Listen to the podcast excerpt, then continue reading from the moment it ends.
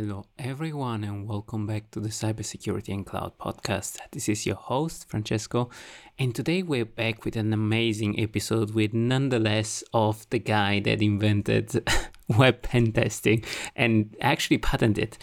So, uh, we have Caleb Sima that uh, just recently uh, left Databricks. He's been with Databricks for a couple of years, and now he joined Robinhood uh, to effectively be the CISO. Uh, and um, you, can, you can see everything on, on LinkedIn, and I'm going to drop the links. But effectively, we, we look at how he went uh, from startup to venture capitalist to then getting, uh, you know, uh, wrap up or involved with Databricks and uh, effectively how talent get recruited uh, with startup that I know something about because we are in the journey with Security Phoenix to recruit people and to hire people and to hire always the best talent. And, you know, you need to a little bit people and uh, these episodes express uh, exactly that. And then we touch on effectively the, the, amazing things that also we're doing with security phoenix like machine learning and how it can potentially be applicable to anything. And of course we, we we touch zero trust because everybody's talking about zero trust nowadays. And then uh, potentially we touch on a, a little bit on the crazy uh, hyper growth of Silicon Valley tech and risk management and how effectively the no code right now and these days is taking over a lot of development and you know the good and the bad that's uh, that has adds into the cybersecurity but also in the tech and how we can tackle that problem uh, as a security person or as me as a security person with a CIO and CTO hat trying to invent a new product. But I hope you guys enjoy this. This is an amazing episode. It's a little bit longer than expected, but it's a lot of great content. I hope you enjoy. This is your host, Francesco. Welcome to the Cybersecurity and Cloud Podcast, where we hear the stories of information security professionals. This podcast explores different angles, out of the box ideas, and the human element of cybersecurity. If you enjoyed today's episode, please consider leaving us a review on Apple Podcast and supporting us at www.patreon.com forward slash CSCP so we can continue to bring on amazing guests. You can watch videos of the interviews at www.cybercloudpodcast.com. And we're live, and welcome back, everybody, on the Cybersecurity and Cloud podcast. Today, we have the absolute honor to have an inventor, we can say, of the same concept of uh, web application assessment. We have the honor to have Caleb Sima on the show. Caleb, it's an absolute pleasure to have a person of your experience from both technology and managerial that has gone through the journey. And I'm super, super curious to hear you out and hear the journey that you went through but uh, if if uh, nobody uh, if anybody in in our audience doesn't know you well can you give our audience a little bit of uh, an overview of uh, what was your journey How, where do you come from a little bit of background sure let's see where do i start how far back back in the days back in the days Uh, yeah i'm kind of a real i'm kind of old man and i started in security in the early 90s uh, I, well, let's just say that my interest in security started when I was a kid. So when I was around 13 or 14 years old, um, where it kind of kicked off. And I remember the way it happened was at the time we had these things called bulletin board systems, BBSs. Mm-hmm. This was like before the internet. And I remember I dialed into this one BBS and uh, they had this file on there on how to make free payphone calls. So to those of you who don't know, payphones were these old school things that were on the side of roads that you would have you could call. There's you know mobile phones weren't a thing. Uh, and I was like, no way can you do that. And you could you go to Radio Shack, you could buy these parts, put it all together, and make it work. I went and did it. I was hooked instantly. And then from that file, it led me to all these other files. And then you and then then you're calling like international bulletin board systems in like Russia to see more of these files. And I was hooked on this security thing. So it went from sort of this phone freaking into sort of mainframes, into software, um, and then my first real job uh, doing security was at this company called Security First, which was based out of Atlanta, Georgia, in the US. And it was the world's first online bank. And what they meant by that was banks at that time didn't have an online interface. And so this was a SaaS service that sort of fronted the web interface for all these banks. And I was essentially the first sort of security guy doing that. Um, and then it went to this, uh, my next job after that was this company called Internet Security Systems, ISS, where I was a researcher. I reverse engineered software and I wrote exploits. You can Google and probably still find them. And I led uh, the first pen testing team wow. uh, at ISS. And again, this was like in the 90s. So this is like 96, 97 kind of time frame. And it wasn't called pen testing. It was called I remember like, hey, Caleb, we need to justify why this company should buy our security products. so what they're going to do is they're going to allow you to try to break into the company and then we'll get the report and we'll pass it to the CEO and they'll be like, great, we need to buy software to protect against this. And that's what that was called. Um, so I did nothing else has changed. nothing else changed. Just a name. It, it is true. It is true. Um, and then what happened was uh, during that process of breaking into companies, I learned very quickly that web was so easy to break in. And I remember the first time I broke into a company via the website. And the way that it happened was um, I was looking at this login page. It was just a username and password. And when you viewed the source of the page, there is in the comments of the page, there was an actual conversation between the developers back and forth to each other in the wow. comments. In the page. in the page. in the page. And one of the comments and one of the comments was like, hey Bob, like I put the administrative page at this location and, and they listed a URL. and so I was like reading this and I was like reading a conversation between engineers uh, on this. And I was like, oh, okay. And I copied it, went to it, no authentication, just an admin page uh, where I could upload files, change the content. Now, hey, like, HTML oh secure. Nobody can see it. this is amazing. uh, and I remember that I was like, this is crazy that this happens. And this is again, you know, this was early in the web. So this is like 98, 99. But I just started breaking into everything via web applications. And uh, and in 2000, uh, decided to go start SPI Dynamics, which was uh, my first company.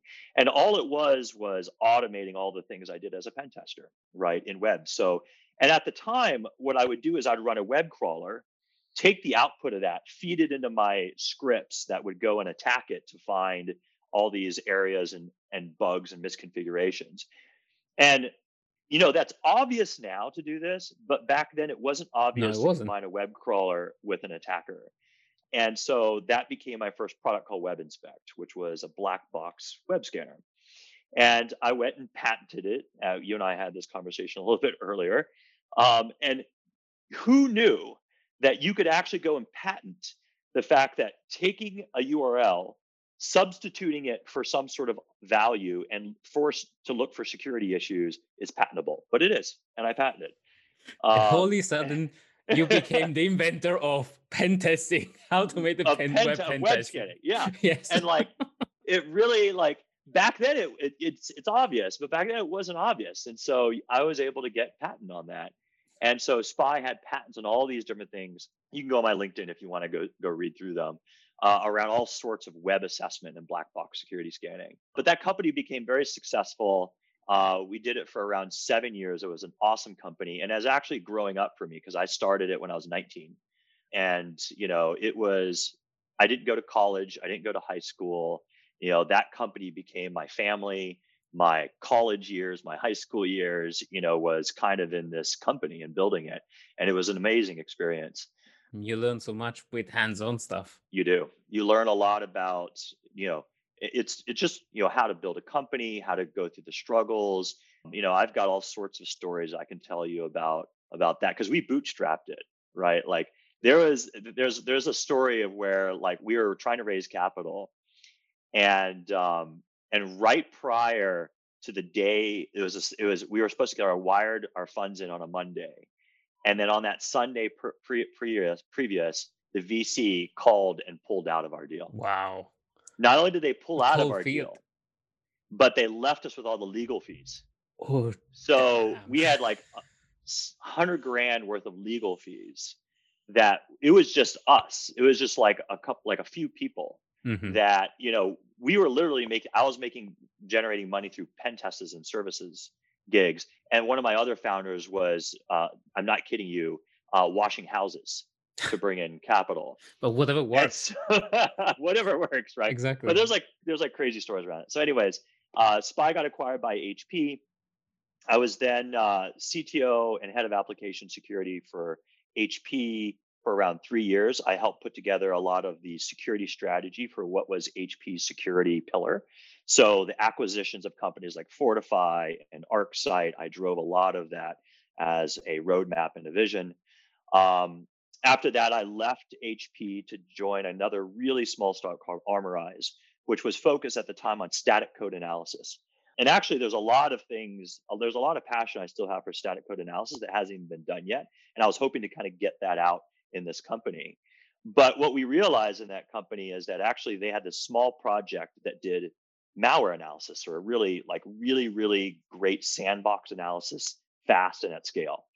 And we ended up pivoting the company to that, which was the right call to do and generated a ton of revenue very quickly through that project. And it ended up being acquired by um, Proofpoint uh, as one it of them. always fascinate me how you pivot or you identify like slack is the same story is is a small super tiny project that you have on the side and all of a sudden everybody's interested in that and your main product becomes that it just it just amazing and fascinating and, and, it, and it also shows like why innovation is so important and why even at a small company you have to allow a lot of these random projects that don't relate to your main source of revenue because you just never know right? You never know when something hits product market fit, but it's, it's a good, it's a, it's a great thing to have. So we did that, uh, and then I decided after that, like, you know, what should I do next?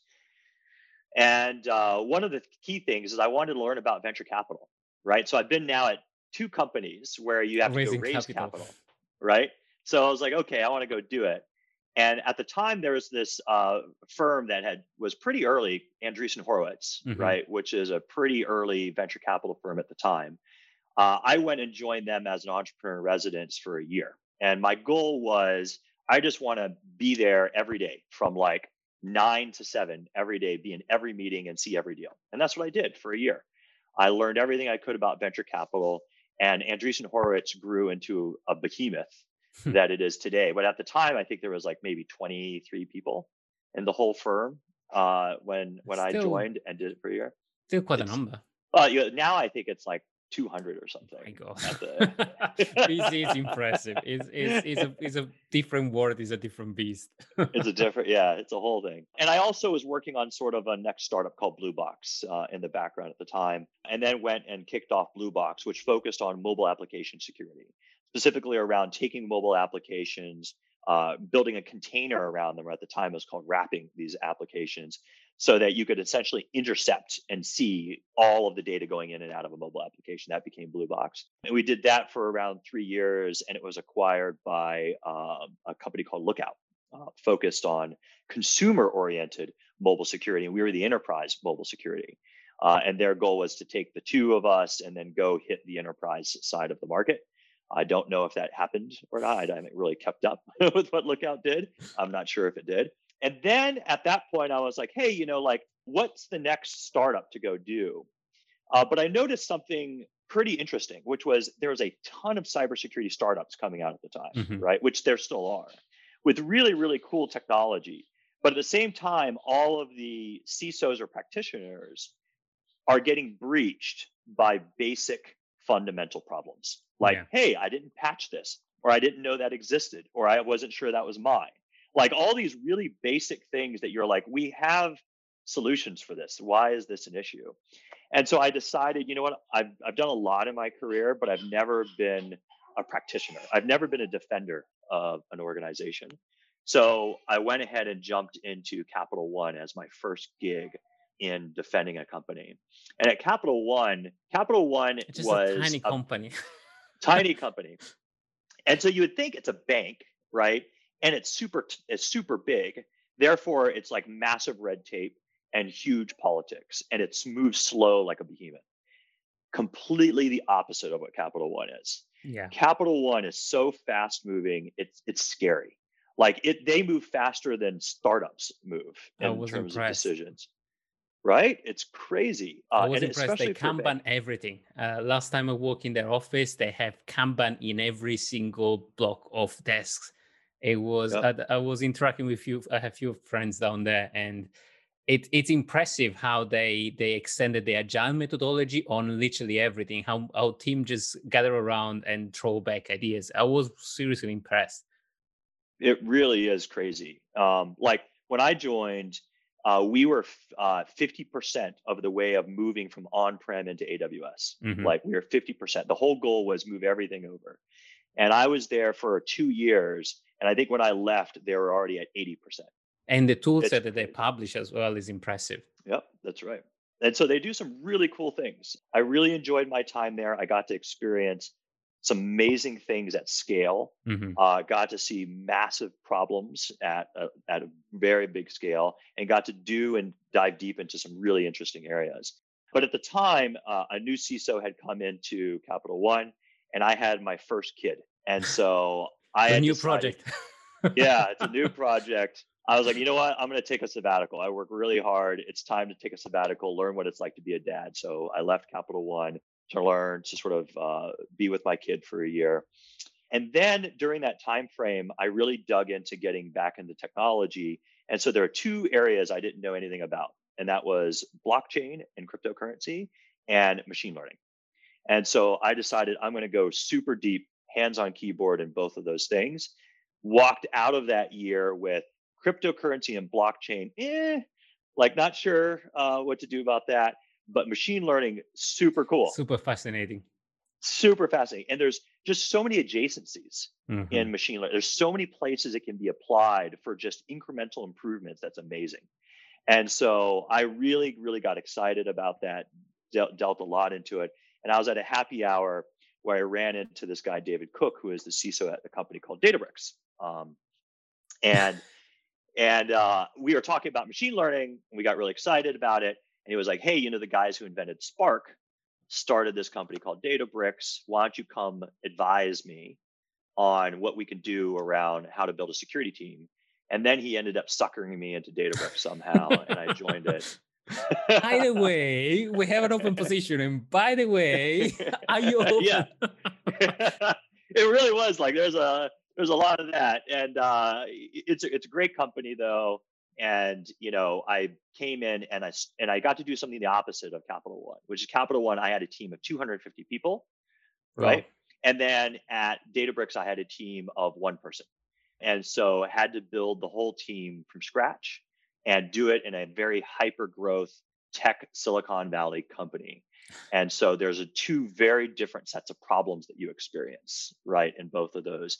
And so now i've seen both hyper growth, start the team from scratch, large enterprise at scale. Mm-hmm. And so I get to see both of these kinds of problems, which is really fascinating to kind of kind of see it. So that's where I am today. No, it's, it's, it's amazing. It's an amazing story. But if I can recap, how did you feel like? Um, did you feel like it was an organic growth, like going from super tech uh, to management, back to tech, and back to management, or um, how do you see? Because that's that's a very unique style and unique way that U.S. company and U.S. Uh, organization have. How do you see that growth in terms of like as a as an individual? Yeah, as an being individual, a, being a technology. Yeah, and you know, like I'll say this: um, I am at my root and at my core a technologist, right? So I enjoy technology, and how I know this is where do you get your energy from?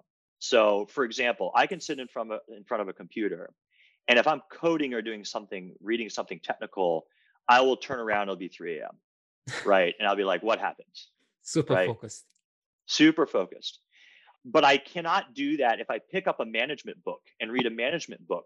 I won't look up and go, "It's 3 a.m." I'll be like, "Okay, I understand the management book. I can do it. I understand it, but it doesn't excite me." Mm. Right. And there are people who are fantastic people managers who what excites them is reading the next management book and read like I've read a ton of management books, but it's not the same level. I don't get my energy from it, right? When I sit at work and I do meetings with people one after the other after the other, I'm exhausted at the end of the day, right? Because meetings are about managing people, about yeah. the strategy around doing these Reading. things. It's exhausting. Yes. So my core is always tech. That's how I know I get my energy from there. But because of where I've where I've gone, and in order to make large impact, in order to really scale what you do, you have to be able to manage and you have to be able to do it well and you have to be able to understand people's you know their their motivations where they want to go how to build things because that's how you scale the organization and how you actually end up making a massive impact so i think there's two things that i i i've always uh, kind of stood out to me. If you're a tech person what's great is every single day is success. You get this little bit of you win this you find this bug you build this thing like it's every day you get success. Boom you get this dopamine like every single day. Versus in management your the outcome of your success it's is in longer. months or years. Yeah right. Every day you think you didn't do anything but then if you look back six months from where you were you made massive impact. You've shipped you've moved that massive ship a little bit and so there are two very different levels of uh, satisfaction no, it's it's it's really interesting how how you see the thing and how you see the the perspective because I can I, I definitely can relate to that. I've seen massive transformation, uh, and I, I see how frustrating it is from a technologist to try to steer an organization at the pace that you think tech works, but people don't work at the same pace of tech and and that was the lesson that i realized uh, back in the days when i was driving application security for a large bank. so I, I definitely, I definitely can relate to say, why are we not doing this today and fix it tomorrow? Because just it can't. that's that's right. I mean, people can't be programmed, unfortunately. No, and so. it's is is a big lesson. Is a big lesson that uh, anybody that come from tech and move into management slowly is going to learn, right? Yep, absolutely. Hey, Francesco here. A very quick message from our sponsor, and then we return back. This podcast is brought to you by the generosity of NSC42 Limited, your cybersecurity partner. Cybersecurity is complex and different for every organization, and you need the best tailored service to make sure your customers' data is safe and sound so you can focus on what's important, focusing on your clients and bringing the best and safest experience. NSC42 Limited can help you during your cloud transformation, cybersecurity assessment for your compliance checklist on premise and on the cloud. Want to know more? Visit www.nsc42.co.uk to get your free quote.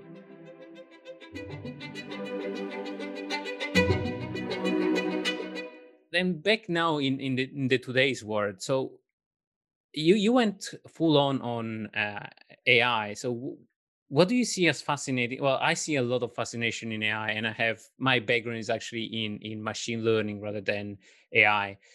The kind of same, it's just math. if we boil it down, is math. But how do you see the two intersection between cybersecurity and AI, if you want? Yeah, and I'll say not AI, but I'll I'll go with machine learning because I don't. Thank you. uh, to me, I'll make a distinction. Is like I feel like AI is like the sentient, like uh, decision making, fully capable decision making kind of process. Mm-hmm. Uh, versus I think machine learning.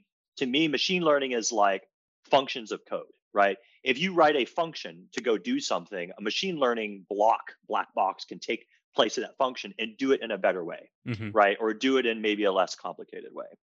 And so I feel like you know machine learning adds a lot of value in the right pieces. You can do some amazing things with machine learning, but I think the problem with cybersecurity, or at least I think marketing and press make machine learning uh, so overblown in its value. It's caused high expectations where there shouldn't be. Magic. Right? Magic. Yeah. and it's not magic, right? And so like, you know, you see all these all these vendor solutions come in and say, you know, all machine learning or all AI, no rules, right? And it's like, first of all, like there's definitely rules. Uh, there has to be rules. And by the way, rules are good. Like having a set of rules helps you filter to be able to add where machine learning can add value, mm-hmm. right? Like just because you know you work both of them together a set of rules and a set of some things that do great at machine learning at a very specific piece. That's the technology right? like speaking. Technology speaking, not the salesperson or manager speaking. That's right. Sorry, I, I had to. so, like, I, I do think that there's there's complements there, and I think that machine learning used in the right areas and the right focus pieces adds a lot of different value. Right. Uh, but you can't look at machine learning as the magic solution for everything because it just doesn't. It doesn't work. We're not there yet. Um, so it takes a little bit of time. No, I, I totally agree. But as you as you rightfully say, there is a lot of buzz in marketing, and if you pitch a, a, startup to a VC and it doesn't have AI in it, well, US actually VC are, are much more thorough. Uh, I've had discussion with a few of the VC in the US, and they went so deep in DevSecOps and few tweaks and tricks. Um, so I was massively blown away by the level of uh, technicality that people get down to. While European, they're much more high level, so they're more influenced by the buzzword, if you will. yeah well, and in, in any new industry, you know, people aren't educated, right? And so they're going to go with the hype. If the hype is there, they're going to go with the hype. And there's there's there's that rush of people who take advantage of that, right? Where they throw the buzzwords in the thing, they'll get their money, they'll get their mm-hmm. funding, they'll get their their purchases. But as that market or that industry starts maturing, more and more people become more knowledgeable about it. They start understanding where things work, where they fail, and, they and now BS. they, yeah, and they start calling BS. And they're like, okay, well, you, you say AI, AI, yeah. Why don't you? Why don't you double click on that a bit? no, that's absolutely right. So if if I can be evil, what will be the next buzzword? What's the next buzzword? Yeah. Oh, um, man, I don't know. So we had AI, we had well, we had DevSecOps in a while. What else do we had? We had cloud. I think we, we were full of cloud and cloud automation. Zero trust. Uh, zero trust has been trending these these days. I think the zero trust is old school. It's, it's very well, old. Yeah, well, machine learning was also very old, but I guess it, it you know, it kind of new. I, I, zero trust. I feel like there's a like there's, there's yes. been a hype there's been a hype with uh, yeah. just vpn calling it zero trust and selling it for because of covid and other, another reason there's been like a refresh or a revamp of zero trust but it's effectively just a vpn somewhere I, I, I don't know what the next buzzword is but i will tell you what i think the next sort of big big market mm. is probably going to be in and i think it's going to be in in sort of cloud authorization right like how do you deal with you know IAM and and do it in the cloud and deal with the permissions and uh, roles maybe simplify the permission yeah like I, because it's become a really big problem it is. And so there's there's a lot of vendors that are kind of coming out of the woodwork now trying to tackle this and it's not just about identifying if if there if someone is doing something wrong it's about managing the process around like cloud, like AWS. Let me get it. AWS is not just for engineers, right? In my company, AWS marketing uses AWS, sales uses AWS, support uses AWS. Like everybody has capability and engineering level talent to be able to use AWS and, and or cloud infrastructure right and so it's not just about managing prod anymore mm-hmm. or engineering it's about the whole company wow. and what permissions do they require and why and how and how do you do it as a security team right. without getting in their way how do you not become the bottleneck to allow them to do all the things they need to do but do it in a way that's safe mm-hmm. and i think that's a big area that's and doing it at scale like you, you just mentioned it, can be probably challenging because you have different level of expertise depending on the team right? Yep. you might not yeah, have... so i don't know what the buzzword is. Cloud security posturing? I don't i don't know what it is called. There's there's a buzzword for it. I'm sure identities. coming. cloud finally cloud identity simple. Let's call it that way. Yeah. I'm sure let's patent it. let's patent it probably somebody has invented but no I, I absolutely agree i think um, I, I, kind of I kind of sit in the in the middle for cloud security uh, and specifically the identity. And I think some cloud providers that had a little bit more uh, longer side and oversight that simplify their access control model and their RBAC model. Some other have gone service by service and API by API and overcomplicated somewhere in some way the access model. And now they're paying kind of the consequence. I'm not going to name names. right but we, we, kind of we kind of had an understanding of who who is who yes yeah i would agree but yeah, no, I, I agree that it, it, it, might become challenging. And uh, so, in, in an organization like yours, how do you manage those at scale? How do you manage access control and recertification and, and deciding who needs to have access to what and how that change tomorrow? I mean, I'll I'll tell you, we don't have the right answer, right? Like, let me, I'll tell you where we're at. So, and I've noticed this very similarly among uh, other companies in our stage, right? Mm-hmm. So I'm going to call this, I'm going to call our stage a very, very specific stage, which is a technology company in Silicon Valley, right? Uh, hyper growth mode, right? Trying to figure out where where to go. So you know, let's call this between you know a thousand and three thousand employees, mm-hmm. maybe kind of kind of range. So at this stage, what I've noticed is as a security team, we've been able to do one thing, at least so far, knock on wood, right? That we've been able to get a control of IAM. We've been able to say, okay, we now have the ability to say, hey, you can't just go spin up whatever you want, right? We have the right tools and the right processes in place to say, we'll see you spin it up. If it's not in the right permission or you, you don't have the right thing, we'll we'll stop it and mm-hmm. or we'll notify you about it right? So we've got all that kind of, we've got a grip on it.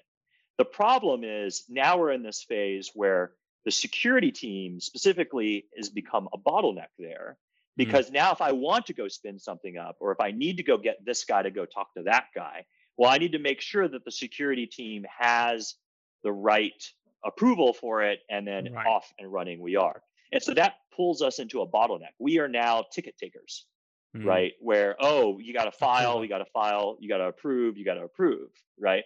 And that's a terrible place to be. You don't want to be in a place everybody hates you. everybody hates you. And by the way, the security doesn't want to be in the process of being a ticket taker either. But you have to sort of get the culture in a place where everything is funneled in. And then now we're in a place to say, okay, well, how do we no longer become ticket takers? right? How do we get it to where now everybody don't they don't have to have permission, right. quote unquote, but they can just spin it up. And if it's in the wrong oh, boundaries oh, or the wrong area, then we'll either we'll we'll talk to them about it, we'll auto notify them or auto remediate. Or is there a place, you know, where you can just come to us and we can delegate the permissions out. You can just say, I'm going to do this, this, and this. We can look at it in an automated fashion and say, mm-hmm. you are based on your role who you are, you're allowed to do that. And we'll monitor it at the time that it's now produced to make sure it's doing what it needs to do in an automated fashion. So right. now you just delegate it out, let everybody do what they want to do with the right boundaries from who they are, what they need to require, and normalize based on others in their team. So kind right? of a templated so, form. Yeah, yeah, like that's where, we, that's where we would like to get. So then, uh, so now we need to turn that around to make it so that everybody can do what they want with the right boundaries based on who they are mm-hmm. and what group they're coming from. And so I think that's the next stage. We're not there yet, right? Like we're struggling in the same as similar companies yeah. in this space where they're at that the same spot too, which is we've gotten control of it, but now that we've got control of it, it's not the right place to be, right? So how do we change that? Yeah, no, I agree, and and even big organizations have the same challenge where you all of a sudden put a control and you become the bottleneck, and everybody start hating you, and you don't want to be hate or or at that bottleneck. Uh, I talk from an application security or cloud security perspective. When you introduce a new process or a new control, you introduce that with a people perspective, and then you automate. If you try to automate it from the very beginning, I say good luck with that. right Right. Yeah. It, and it's everything is you're right, man. It's done in phases, right? Yeah. You have to do it in the right phases at the right time. Um, it really is about the right process. No, but it's amazing that well, I, I think that's a culture of, of a startup where everybody is kind of an engineering mindset. But where do you think uh, what do you think shifting a little bit of, of topic on the low code, no code, and uh, citizen who codes, and that the whole initiative of like very very little knowledge about coding, but actually building blocks and and team that can actually pull together prototype and just go almost to production with a prototype without having any security approval, security guardrail. Okay, so I guess there's maybe two ways I would approach this. Um, the first, let's just talk about the no code capability, mm-hmm. right? the value of it, I think, is immense, right? I believe that being able to build something um, as close to a working prototype without tangible. having to have someone, yeah, that's tangible, so you can figure out the you know all of the pitfalls of mm-hmm. what you need to do and be able to do that with no code is the right way to go in fact even engineers who do code can make use of this as a faster way to be able to prototype and do what they want right. before they say how do we make a, a, a finalized you know production ready version of that so i think the value of that is phenomenal um, in fact um, you know there's some of this in this orchestration stuff like have you heard of like you know like SOAR or mm-hmm. Tines for the security team like that's it's very close to where i can create automations and workflows through no code by dragging a couple boxes. And that's amazing. It's amazing, right? Even the guys who do code, our security Love engineers it. are using it. Yeah, because they're like, well, I don't have to pull up my Lambda templates and like do all like I could just drag drop this. Why should I code when I can actually drag boxes and they yeah. look nice? yeah, so it saves a ton of time, right? Sure. And absolutely is very valuable. Not only does it allow people who are talented in code to do their work faster, it up levels people who don't yeah, have the code to be able to do the work uh, better, right? And so there's no there's there's no question it's valuable. So in my mind, if it's valuable, we have to do it. Mm-hmm. There's no question about it. And I actually believe from a security perspective, but this is all depending on the vendor and who does it.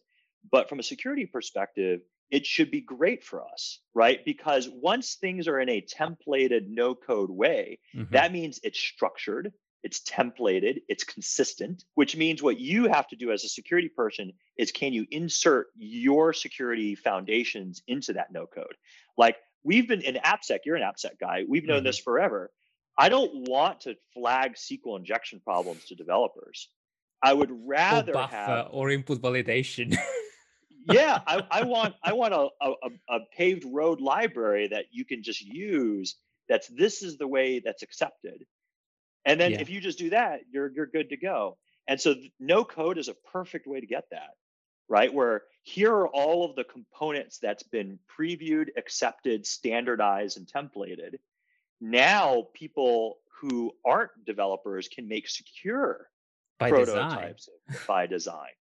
Yeah, that's this is this is a dream come true for security people. No, I agree. And uh, the problem is, well, up to a certain way, I agree with you. Um, uh, uh what I'm terrified of is if the aggregation of certain components actually lead to compromise or logic breaks uh, rather than uh, nothing. So it's, it's, still teaching the threat modeling to people to actually not assume that, um, kind of keep them paranoid if you want. So keep them questioning, is this actually safe? Uh, because fundamentally you can enable or disable, you, you can have uh, an authentication flow with multi-factor and without multi-factor. And by default the authentication flow could be secure but it's the logic behind that people thinking and validating am i actually inserting multi-factor am i actually uh, thinking like an attacker and i think from an authentication flow we had been lucky that a lot of people are start questioning and and kind of becomes the norm multi-factor and and and uh, stronger password. But for other things like input validation or a, a chain and sequence of of queries or logic in the front end versus the back end it's not that it's not that immediate if you want. Is, is, is what you're saying is the risk uh, let me make sure i heard you correctly. Is, is you're saying that the risk is about well if you have this no code solution then one component is going to be the same component used for everything if that has a vulnerability then it impacts everything or a block of or a block of secure component can actually lead to a vulnerability in the logic of code sure yeah uh, i mean there's there's no question you are correct, right? Which is, hey, if you use one thing everywhere and that thing has a vulnerability, then it affects everybody. Yeah. Right. That's library. definitely an issue. yeah, like a library. However, I, I, would like you to, to, take a look at what the alternative is, right? Mm. And so I'm gonna I'm gonna make a simple scenario. Let's take patching, right? So let, let's take like let's say your systems are what they are today, which is that you've got a ton of dis- disparate different OSs, libraries, patch levels across your entire, you know, ecosystem. Landscape, yeah. Yeah, your entire landscape, which means that what, there's no way one vulnerability is going to affect your entire landscape. right? Tomorrow, though. but but let's take the alternative, which is say, okay, would you rather have that as a risk factor, which is mm. okay, I know one vulnerability won't affect my entire landscape, or I have a landscape at which everything is standardized across one OS, one version, and one patch level, where it's true, one vulnerability can impact my entire landscape, but I also have consistency in standards where when I apply one patch, it applies it to everything. Where would you rather be? That's an interesting topic. Do you want to have a systemic risk and then be able to resolve it very, very quickly with procedure? Or do you want to have a non systemic risk and then maybe do a lot of ad hoc position? I don't yeah. know. That that might yeah. be that might be the question for the next buzzword. but like where like in risk management, like to me, you know, if you have the consistency and standardization, one, uh, just in terms of effective value, your your company is going to move way faster, yeah. right? You're going to be developing and producing way faster. You're going to be able to apply secure. standard security systems across the board and you're going to be able to see discrepancies way faster right if if an exploit does happen you should also since everything is the same and standards mm-hmm. you'll see it way faster and you'll probably be able to quarantine it or contain it a lot faster because of these standards versus over here is wild wild west which is what we have today which i don't know what i have. I don't know what i'm vulnerable to. Like people i can't patch anything right? And so like that's what we have today and we know this doesn't work. So you're right here, but I feel like I would have my my risk is way easier to understand and manage on the opposite side where everything is the same. So no, I agree, but uh, only because you're lucky and you work in a in a nice and tech startup world, work in an environment where you still have COBOL and mainframe. well, and, hey, don't don't get me. I don't know a company that has that environment, right? so, but maybe, like, maybe... I don't know a company where everything is the same. Maybe Google, I don't know, but like, I don't know a company that has everything the same. My company is isn't. Every company I know is on the everything is disparate. Yeah, you kind of grow into it, so you would never achieve standardization. But it is a good dream to actually say if you're in a cloud environment and you can rebuild the cloud environment and you can deploy code faster uh, and maybe with the low code and everybody codes in in that kind of standardized way i definitely see the advantage of scaling much faster and inserting or injecting security and maybe even doing security for business people and and let them threat model their own low code application. That would be amazing. Yeah yeah. Um, but, anyway, we we come literally close to the time, and uh, I kept I, I kept on throwing at you like uh, interesting topics, and I love the conversation. We probably can speak for days, but unfortunately, uh, we come close to the time. But I, I definitely want to see you back and and dive in more on the application security and crack application security because it's or cloud security because they're the two of my favorite topics and our listener. But we have a tradition in the podcast to effectively leave everybody with a super positive message, especially during these times, um, and conclude and, and leave everybody with like a warm and fuzzy feeling. So I'll, I'll leave I'll leave the stage to you, Caleb, uh, with a positive message on life or cybersecurity. You decide. Oh man, how about this? Uh, here's here's my positivity you know, I've grown up in this industry when it was a really small, nobody knew about it, nobody cared about it uh, kind of place. And we're now in a place where there are hundreds and thousands of people who are extraordinarily smart cybersecurity people, fascinated industry, building amazing technologies. Just look at the startups, yeah. right? Like you know, a lot of people like to make fun of the cybersecurity because there's millions of them, right? Which is true. Uh, but however, it's awesome, right? Like there that there are millions of them, and that there are, you know, in that there are a lot of junk, but in that there's also some great, great technology companies and great people doing amazing things that are taking our security posture forward a lot as companies. When you look at the fact that companies are now paying security people the highest salaries, right? That they're spending the kind of budget that they do to protect their environments is a great thing. And so I do think, you know, maybe that's some positivity on this is that the industry is growing. It's making us more secure. It's allowing us to be more secure. And people care about it, yeah. right? It's no longer new technologies that come out and not thinking about security. You know, you look in the drafts of RFCs, security is number one. Everyone thinks about it now when they're building this stuff, when they're when they're doing it, moving it forward. So that's a great thing. We finally got the seat at the table. We finally got listened. So security is finally important and it's in the front foot. Now we need to manage all that attention. yeah, yeah. Or we need to, yeah, we need to make sure that we think about it the right way. And sure. also, I think the biggest flaw that we have as security people is thinking security is number one and not that business is number one. Correct. And so, you know, how do we adjust that to make sure that it's about it's not about being 100% secure it's about how do we do things safely. And and for the business because if the business stop the security doesn't matter anymore. Sure. yeah. But no Caleb has been an absolute pleasure and honor to have you in in uh, the cybersecurity and cloud podcast. I want you to back on the podcast talking more and more about uh, application security and cloud security. I'd like uh, to thanks everybody for listening and uh, again, stay safe and stay secure and do secure coding. yeah. Awesome. Thank you, Caleb. We hope you enjoyed today's episode.